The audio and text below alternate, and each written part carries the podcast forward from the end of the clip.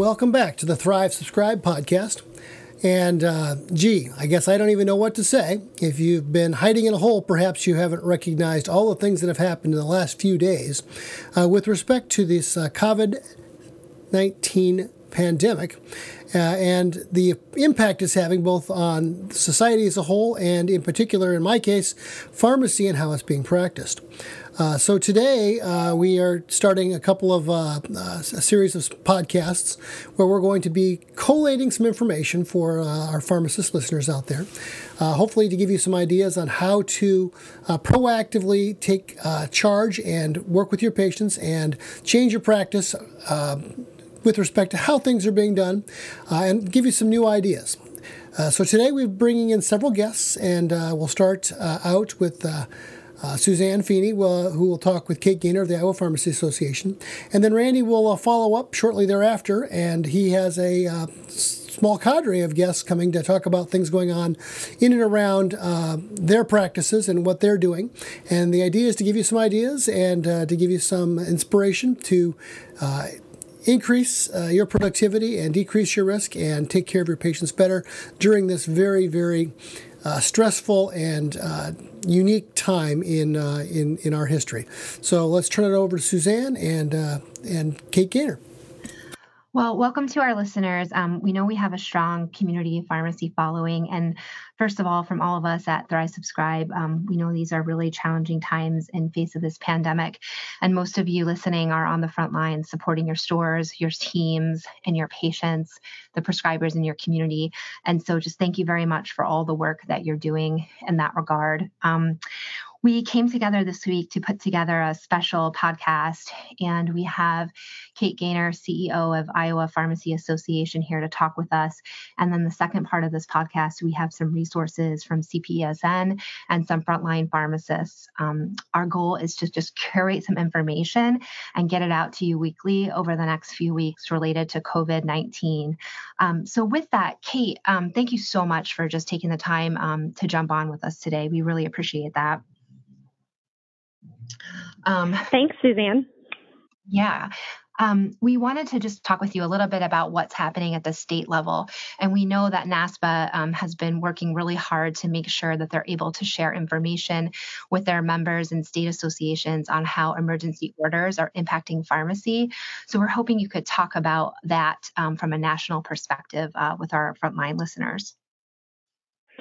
Sure. Well, and thanks to the Thrive Subscribe community. As Suzanne said, we know those listening are the pharmacists and pharmacy technicians on the front line and really stepping up to take care of your communities and your patients. Um, it's been very interesting at the state association level just how much action there is one step removed from that front line. And I would say um, myself at the Iowa Pharmacy Association, along with my counterparts at all of the various state pharmacy associations, as well as the national level. And Suzanne mentioned the National Alliance of State Pharmacy Associations have really come together to put together uh, uniform recommendations that could be submitted. Um, and in Iowa, for example, we just submitted these recommendations earlier today to our governor's office around how pharmacists and community pharmacies can be part of the solution as we um, address the the pandemic, the coronavirus pandemic. Um, so different states are at various stages of either issuing an executive order, declaring a state of emergency, shutting down businesses, and determining what is essential versus non-essential. So that's absolutely going to vary from state to state. But I would mm-hmm. say, um, whichever state you're in, I would check in with your state pharmacy association um, to get a pulse on the opportunity to submit those recommendations, um, determine, you know, where the any executive orders or board of pharmacy waivers may lie. For example, I know one state is looking at just a blanket waiver by the state board of pharmacy that would allow pharmacists to practice with a standard of care so that they don't have to approve a waiver to compound hand sanitizer without a prescription. And they don't have to approve a waiver to provide remote verification um, for prescriptions either in the community setting or within a health system, long term care, or any practice site. Um, so, different boards of pharmacy in different states will be addressing those waivers. I know in Iowa, we are hosting um, two conference calls this week, opened up to all pharmacists and pharmacy technicians in the state to let us know what the concerns are. We're doing that in partnership with the Board of Pharmacy so that um, we can all hear and be aware of opportunities as well as challenges that exist. Um, some of the recommendations that are being put forth, for example, would allow pharmacists either under a statewide standing order or statewide protocol to administer point of care testing and treatment to alleviate the burden on the healthcare system um, for test and treat for things like influenza, strep, as well as the new COVID 19 test as it becomes available. Other things like allowing a 30 day emergency supply or allowing pharmacists to provide refills even if no refills remain. A lot of the recommendations have to do with easing the burden on the healthcare system so pharmacies don't have to be sending in calls for prior authorizations for refills, but can just take care of their patients. And so also patients can make limited stops to the pharmacy. And I'm sure the other speakers on today's um, podcast are going to talk about the things community pharmacies already have or are planning to implement with curbside delivery or drive through only, again, to practice that social distancing and help um, minimize contact that occurs. Those are a few things that come to mind, Suzanne. I don't know if that's helpful in terms of sharing what state associations are working on with our state policymakers. Um, again, it's going to vary from state to state, and I've seen some states already issue these executive orders. Um, I know some state associations got information in prior to executive orders, others are working on additional um, orders either with the Board of Pharmacy or with the governor's office. And uh, um, again, I would just check in what's happening in your state, but I can guarantee you, because my email has been blowing up, that mm-hmm. all 50 states, um, from the state association standpoint, um, are working for our members to make sure that um, pharmacists are recognized as part of the solution and the important healthcare providers that they are in this situation. Mm-hmm. Well, that's really encouraging just to hear all the work that's being done um, behind the scenes to support those on the front lines. Um, if if members listening um, are not necessarily engaged currently in their state association, um, you think it makes sense for them to check websites, check Facebook pages or social media accounts um, for up to date information. Um, what can can new people uh, do to access their state association resources? Yeah, absolutely. Um, you know, depending on bandwidth, and, and certainly um, some states don't have anyone IT in their office to update websites and things like that. But I do know at the national level, several of the national associations, um, I just saw an email from ASHP this week, and while that's for health system pharmacists, nearly every health system owns a community pharmacy and they're dealing with those same issues. They have opened up all of their COVID 19 um, coronavirus resources as public domain. They've removed that member only login so that everything they've put out there is available. And I believe the other national pharmacy associations have done the same. I just haven't checked them all. But what I've seen, and you know, there's always good that shines through when times are tough, or you know, there are always helpers and always opportunities. Mm-hmm. Um, I've really seen companies, organizations, associations um, putting things out there um, for whoever can find them useful. So even if you're not a member today, go look for those resources. I think you'll find um, information that's available either at your state or national level. Well, Kate, we've been so lucky to have you here today. Thank you. Um, any any final words or thoughts to share with the group? Yeah, Suzanne, thanks. I did think of one other thing um, within those recommendations that state pharmacy associations are putting forward, and this is really a concern. Um, I know we're hearing in Iowa, but in those other states where the pandemic is already further along, is the recognition of pharmacists and pharmacy technicians and their staff as essential workers. Um, and that could translate into um, different childcare situations so that pharmacists, pharmacies can be adequately staffed. Um, it also can translate into waiving um, licensure requirements so that if needed, someone can work in a state on a voluntary basis, even if they don't have a current license in good standing in that state. That's something that we're seeing pop up in these executive orders.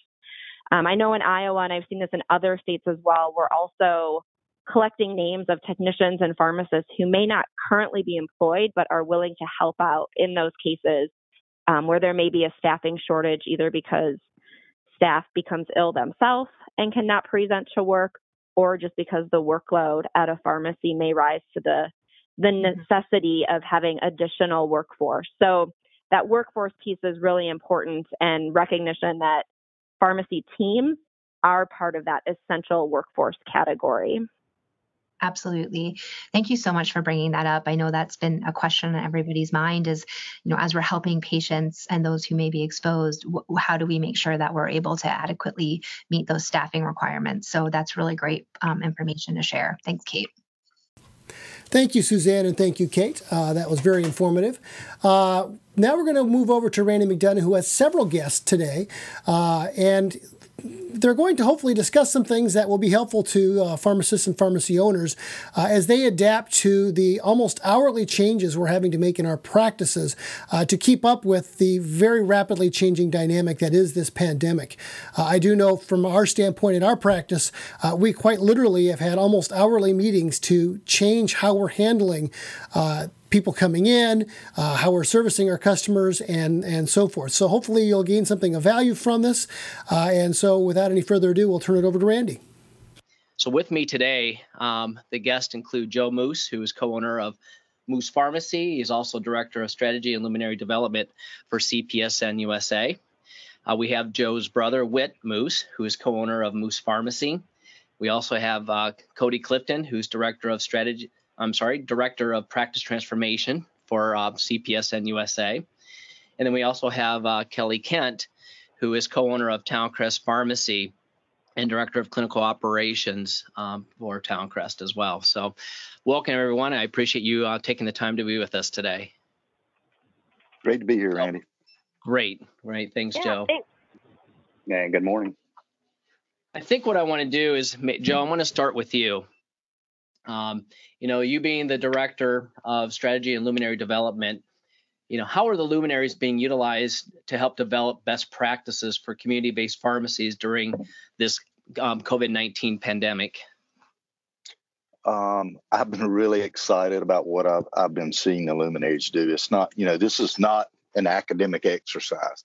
This is real world mass units in the trenches, figuring out how to you know, hold a carotid artery shut with their left hand while doing open heart surgery with the right hand type thing. So um, every day through social media, through phone calls, through um, emails, I'm hearing, hey, here's what we're doing at, at our So, Here's what we're doing in our neighborhood. Here's how we're you know reaching out to our patients and here's how we're trying to to monitor the social distancing and in those type things. So we're really getting people who who are who are really out there doing this stuff and creating uh, these models on the fly. So we've got this incredible innovation tank um, that's happening all across America with these with these innovative entrepreneurs who are figuring out how do how do we do what we've what we've tried to do for years, and that's take care of the folks in our community. So, um, you know, one of the things that you'll you'll see uh, as ongoing, you know, is a podcast is us disseminating, you know, what is what is Deborah Bowers doing in South Carolina? What what is is you know um, John Croce doing up in New York? You know, what what is Hugh Chancey doing down in Georgia? You know, at their pharmacies to to combat this. So um, we, we try to stay in constant communication them so we can we can do what CPESN was designed to do, and that was share best practices. Thanks, Joe. I appreciate that. And then Cody, now you being the director of practice transformation, I know that there's some strategies that are being developed to help CPESN pharmacists um, to implement and um, enhance services to help manage patients during this time. Could you maybe uh, give a little bit of insight to what kind of things are being developed at this time?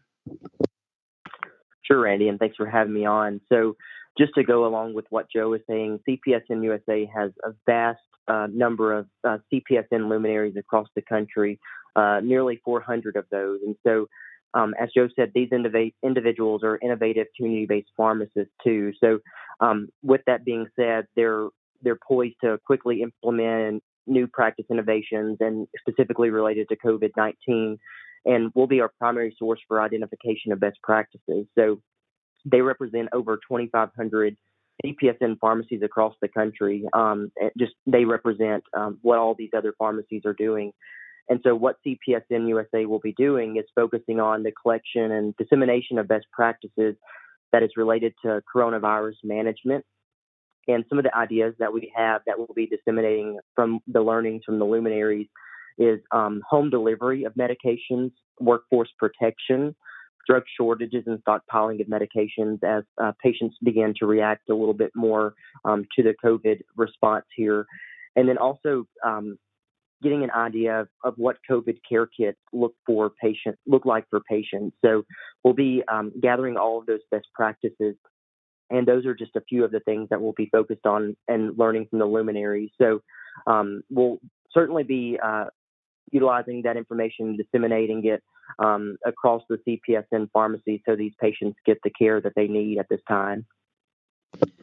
And it, this is going to be a fluid thing as we develop these things as they come out as well too. You know for those listeners who are not part of cpesn or may not be familiar with cpesn can you just define what a luminary is? Because we talk about the luminaries being such a great resource. Joe do you want to answer that?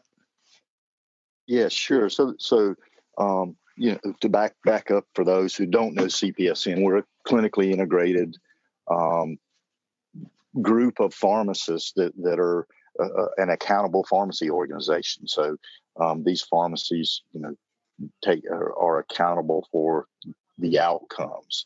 Um, because we're a clinically integrated network, uh, we we share best practices with each other um, to, to get a better outcome for it. So, uh, luminaries are those pharmacists that stepped up early on in, in different regions that started up these networks. Um, uh, across the country and said, "Hey, I, I, get this concept of we're stronger when we are are working together. Um, you know, by ourselves, uh, we don't have much leverage, but united we stand. Um, so they're the early uh, pharmacies that that were adopters. They're the ones who helped organize the CPESN, the, the local CPESNs in their area, and they're the ones who go out and and tell the story and and work with with uh, obtaining payer contracts and work with recruiting pharmacies and work with making sure that these pharmacies are working at the at the the top quality level that they can. Thanks, Joe. I appreciate that. And then, Whit, I want to ask you, as a, a co-owner of a community pharmacy, what are some of the concerns that you're seeing from the public at this time, and what can community pharmacists do from an educational standpoint uh, to help provide good information and helpful information to the public? Great. Well, I think that's a great question. I think the first thing in your question, the first, I guess, term that stands out to me is community.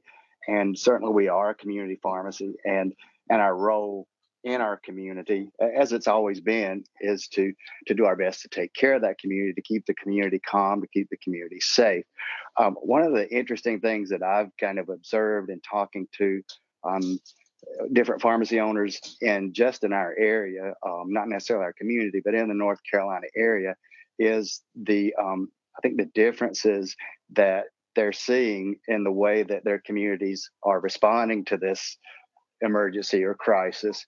Um, some communities, like I'll use my community for example, people while they're obviously concerned, there seems to be a trust that everything's going to be okay and and you guys are looking out for me and i think programs like a sync program or, or, or things like that um, certainly can give that um, reassurance and whatever to to those patients uh, whereas some communities that that we also serve but uh, that are maybe 20 30 miles down the road there is more uh, unrest and there's more concern there's more i won't say panic necessarily but Um, so I think that number one, I think the observation is that every community is different in the way they're responding to this. And what can we do as as that community leader, as that community um, pillar?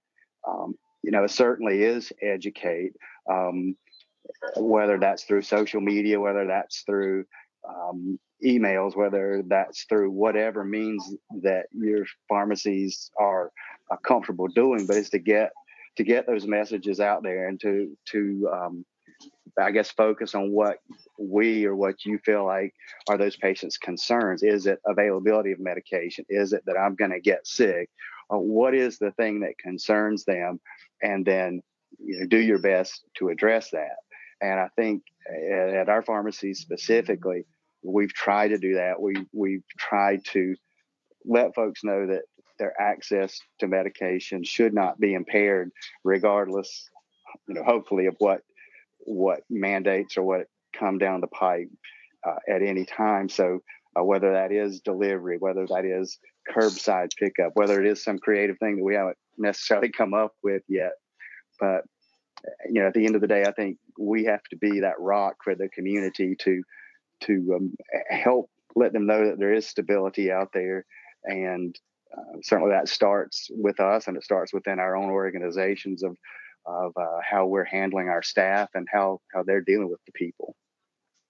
Yeah. hey, Randy. Um, yeah. Go ahead, John. One of the one of the the quick the things early on in this that that Whit said that I thought was uh, just a really good piece of advice is he said, you know, we got to start in our own house um, and, and, make sure that our staff is comfortable and understands it. So every morning before we start work, you know, we have a briefing with the staff and say, hey, here's what we've learned. Here's what happened yesterday in the community. You know, here, hey, we heard that it's our hospital now has two, you know, positive cases, or we heard that they're doing testing um, in a county, you know, the next county, and kind of trying to give them an update. And also, you know, we've changed our day one kind of protocol, how we were handling deliveries. You know, every day I think we've gotten a little little more stringent with what we're doing. And and it was like, hey, let's start and make sure that we we've reassured them before we so they're comfortable in reassuring everybody on the phone that's calling. And, and I really think that's been a trickle down in the community is that they, they like that. They they they like seeing that we're addressing it. We're not sweeping it under the rug. You know, like to see that we're adjusting with that. Yeah, I totally agree, Joe. That I think it's important that uh, we maintain composure and calmness for our employees, making sure they know that we're staying on top of things and making sure that we have their safety in mind. And so, Kelly, you being a partner with me and co-owner of Towncrest Pharmacy, you know, as you said, your world changed starting last Thursday um, drastically as we saw this thing coming down. Tell me what kind of things Towncrest Pharmacy is doing to prepare their employees um, for this um, pandemic? And then also um, with that, you know, what kind of services are you providing to patients that might be different than what we normally have provided in the past? Yeah, thanks, Randy. Good, good points to bring up. So the first thing, um, yeah, I felt like kind of last later last week things really started to pick up, and we um, collectively decided we needed to make a communication with our staff so they knew that we did have their interests at heart, and we were taking some preventative measures to ensure their safety. So, um, making sure we've got cleaning supplies and uh, safety equipment on hand and available to them. Um, hand sanitizer, uh, just making sure we've got necessary things that, on hand for them to stay safe and continue to uh, serve the patients. Uh, we also changed some of our uh, daily practices to make sure that everyone understood we needed to be cleaning counters, surfaces, doors, credit card machine, um, at least hourly, if not more, uh, just to be in constant communication. And as was mentioned earlier, um, some of the things we've had to continue to adapt is, uh, for example, like our delivery procedure. I feel like that's definitely evolved a little bit every day, but making sure that we're communicating with our staff and communicating with our supported living groups and uh, long term care facilities that we um, service has been critical. Uh, obviously, they understand the concern, and it's uh, they're they're certainly very receptive of our precautions that we're taking and appreciative that we're being uh, proactive on the matter. Um, but it has been constant daily update to make sure that staff and and our all the groups that we provide care to are aware of what we're needing to do to change. Um, we started making sure that we're more active, like with our social media and our outdoor sign. Um, we just made some modifications to the outdoor sign just to make sure simply if you're not feeling well, call us. Um, we've been active on our social media and on the sign to say, you know, you can certainly call us from your car. We'll come right out to your car to to ensure that you get your medication easily. Um, our number of home deliveries has increased as well too, and I think that'll continue to to increase. Uh, we certainly have continued to evolve our safety standards for our delivery drivers and make sure that they have appropriate protective equipment, um, and kind of had to modify some of the delivery processes so we can ensure that they re- the patient receives the medication, yet there's minimal um, physical contact between our staff and the individuals. Um, those are some of the, the main things, but as as we pointed out, it continues to evolve as the day goes on. I totally agree, and you know, there's words that you guys are using, and and that's to me the the strength, the power of of community pharmacy, and and I know Whit, you had used the word um, becoming creative, being the rock, but the creativity I think really um, jumped out at me. Uh, Kelly, you talked about modifying, um, you know, being innovative and looking for different ways of doing things, and we talk about that all the time. So, you know, this is open to any one of you, but um, you know, that to me, being creative, because as Whit, I think you said it best. I don't know what it's going to look like tomorrow, so I may have to be even more creative. This is the I think a strength of community pharmacy is that we can be very flexible to move very quickly in situations like this. So does anybody want to comment about that?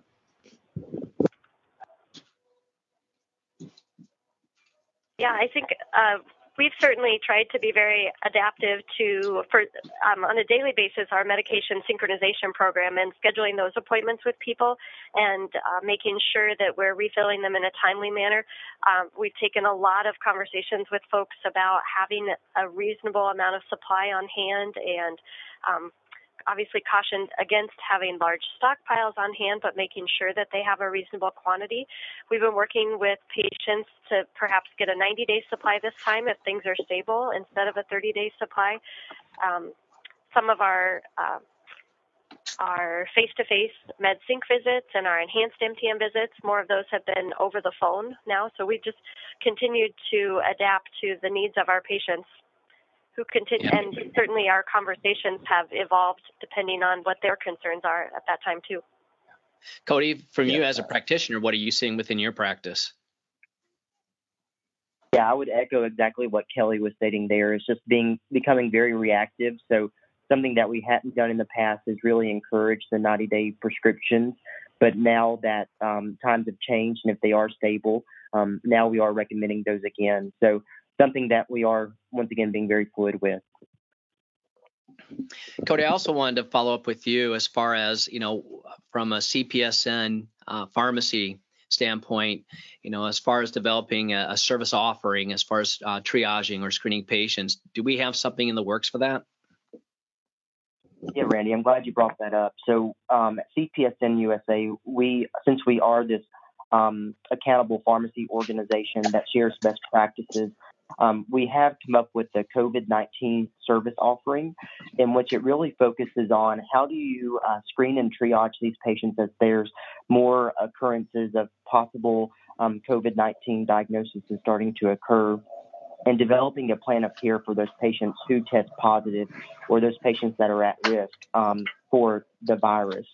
So uh, we have developed out um, a few different scenarios for pharmacists to follow. This will be distributed um, to CPESN pharmacies and beyond, actually. So we do see the the need and the importance of getting this information out there as um, COVID 19 is diagnosed a little bit more as testing becomes more available.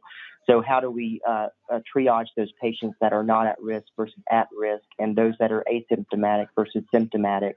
And so, we think this will help give the pharmacists and pharmacy staff members a really good idea of how to proceed forward forward whenever they're interacting with patients um, in these categories. And uh, this will be something that will be housed on a website that will be updated as uh, CDC recommendations are updated.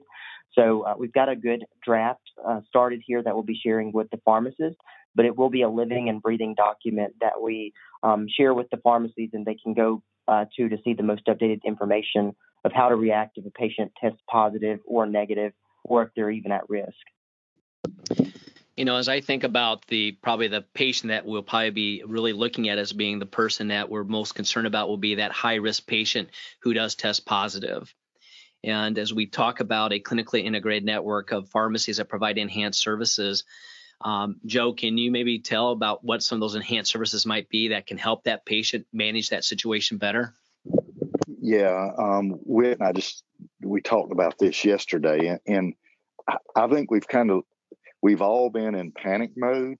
Um, it, so it's been kind of head down and not really looking out at any of this. But I think there's an incredible opportunity for us here too.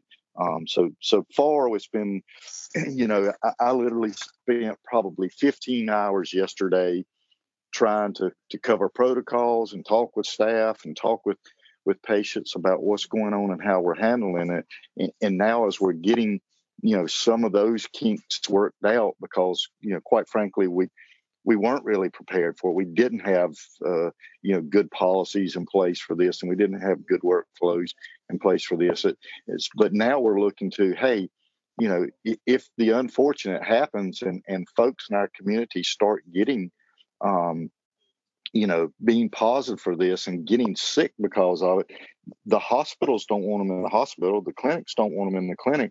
I mean, I think we have a real opportunity to be the community outreach folks that are that are caring for these folks and checking in on them and and and, and you know being able to to triage when it gets beyond being able to to stay in their home, but but being the you know the active monitors uh, of these folks. So we've we've got to position ourselves to doing activities that that do that. How are you going to utilize your your delivery driver staff? How are you going to use your you know your your telephonics and sync call folks to to question um, these. So t- today we have our our sync techs, you know, calling and asking asking the questions. Have they traveled uh, to to uh, you know any any of the the places? Do, do they have any shortness of breath? Uh, do they have a fever greater than 100.4? So they we we've kind of created this script for them that you know have you you or someone in your household recently returned from China, Italy, South Korea,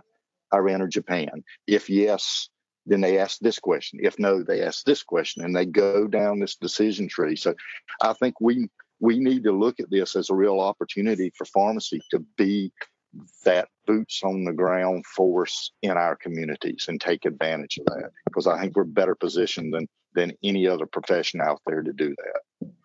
Right. Yeah, and I would just echo with that as well as Joe's talking, and I'm actually in the pharmacy today, and I'm just looking out over my staff, and I'm seeing, man, these are really amazing people that work here, and I guarantee you that that all of the CPESN pharmacies have equally as amazing staff.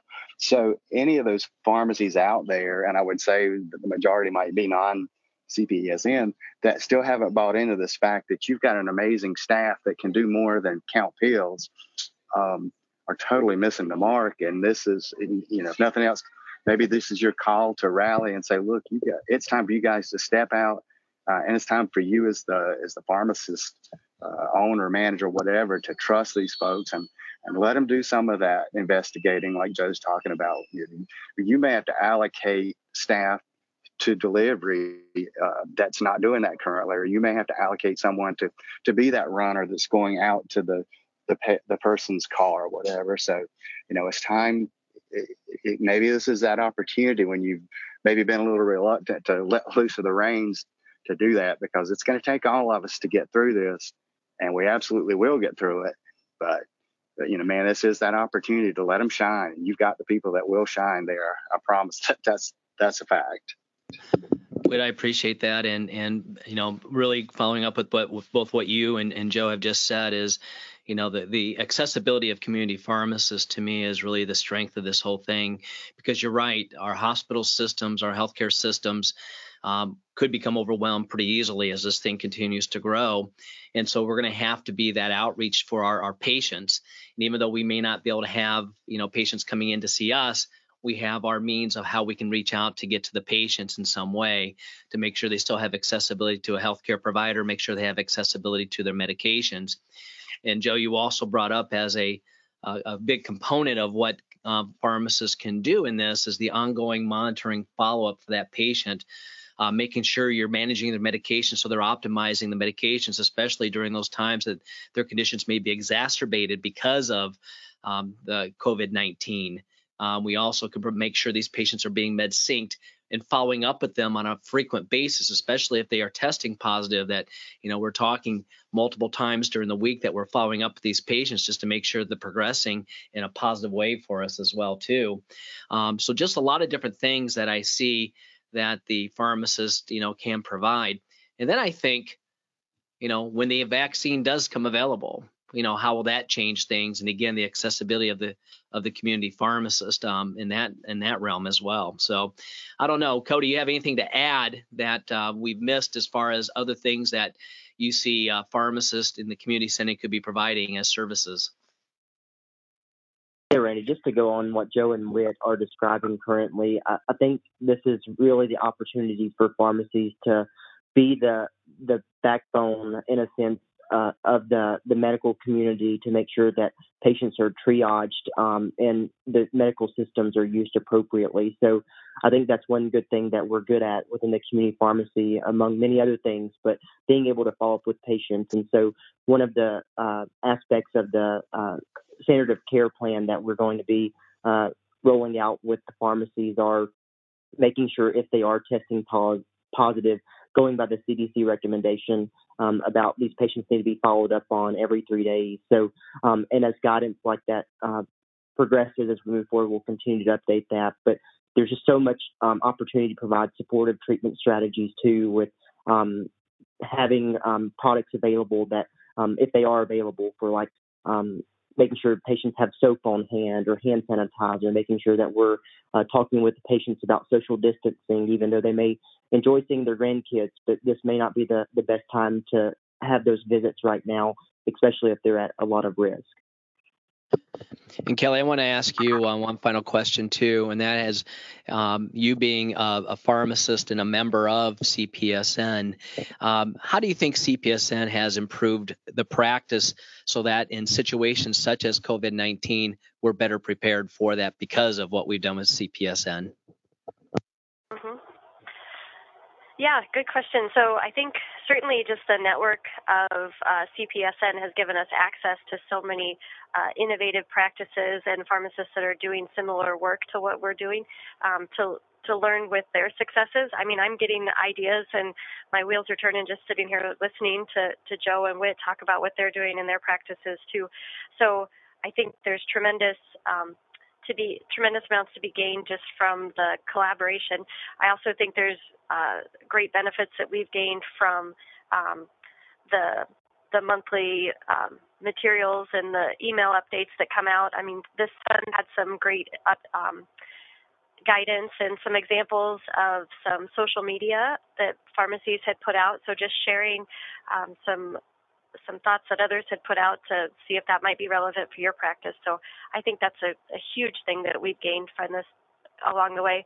Um, just listening to what uh, how others are evolving their delivery processes and their staffing, um, and I mean it does give me a little comfort just to hear you know you guys say that it, it does change every day and how we handled things yesterday might be different than how we do it today because that it's a little reassurance because I do feel like we're we're constantly evolving, but but we have to, and so to have that network is very helpful. Yeah, Kelly, I, am the same way. I mean, uh, I, I feel like we've tried to be really on top of this, but uh, we we started curbside delivery where uh, we put signs up and we're notifying when we patients call in to to just pull in the parking lot and call us on their cell phone, and our you know personnel would take it out and give them give it to them in the parking lot so they didn't have to come into the pharmacy. And I was talking to a, another CPESN member last night about what they were doing. Um, they called and asked me, "Okay, tell me everything you're doing." And I was telling them what we were doing, and they said, "Yeah, we're doing that. Except we tell them that we're going to come bring it out and we're going to put it on the hood." and then after we leave, they can get out and get it. And I was like, that's even one step yeah. better. Okay, that's so that's what I came in this morning on when I was briefing my staff this morning. I said, okay, we're amending what we were doing yesterday. Now we're not taking it out to the car and handing it to them in the window. We're taking it out the car and we're putting it on their hood on it. So it, it's right. like you said, we're learning every day how to how to make this better. And I really think, you know, that is a that, that you can't put a, a dollar figure on on getting that real world advice like that, that that I'm getting from other CPESN members. Yeah, it's the strength of the network. Absolutely. And so I was just thinking that the next thing that we need to gain some some opinion or advice on too is just how to evolve our staffing model. And if we if we make changes to our current staffing and hours, and so that's I'm anxious to hear what others are, are doing and advising in that realm. And I think that's a good way for us to uh, end this podcast is to really, you know, um, identify the strength of, of having a network of uh, pharmacies that are providing enhanced services that are a clinically integrated network that because they are clinically integrated, they can share ideas as far as how to improve patient management. So I don't know if this question is for Joe or for um, Cody, or if you both want to answer this. But as we move forward, where where is a place that pharmacists should be going to that will be a resource um, to get the materials that we're talking about? Um, do we have a website created, or or is that being created as we talk? Yeah, that's being created. Oh, sorry, Joe. Yeah, that's being created as we talk, Randy. Um, the one thing that we do have set up already for luminaries to be contacting us is an email address. So for those best practices out there, for luminaries listening to this, or even if you're a pharmacy and you have a really good best practice, feel free to email us what your best practice is at COVID, C-O-V-I-D, at cpesn.com, and we'll certainly be compiling all that information.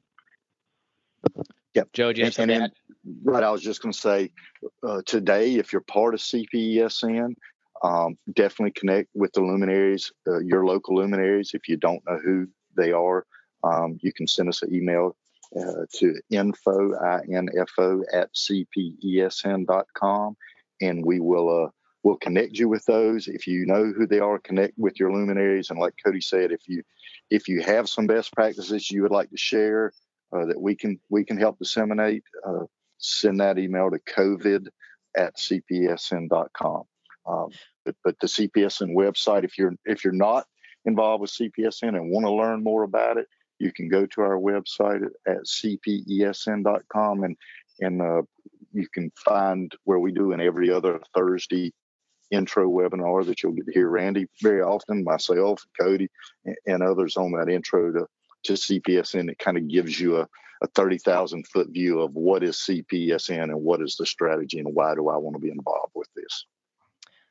I want to thank all of you today because I know how busy everybody is um, given this pandemic and the stresses it's putting on our practice. But it's important that we get this information out um, to our colleagues to help them as they deal with this as well too. So, uh, thank you, Cody and Joe, Whit, and Kelly, uh, for your time today, and and I appreciate all your efforts of what you're doing out there.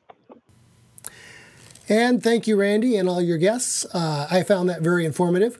Uh, join us next week as we talk with uh, Jeff Wall, a clinical pharmacist from Iowa Methodist Medical Center. Uh, and Dr. Wall will help us take a look at uh, a, closer look at some of the treatment options uh, and things that we can do in our practices to help support uh, both our patients and the other community healthcare providers uh, in this pandemic with the COVID 19. Uh, so, with that, we will say goodbye and see you next week. The Thrive Subscribe podcast is brought to you by Thrive Pharmacy Transformations.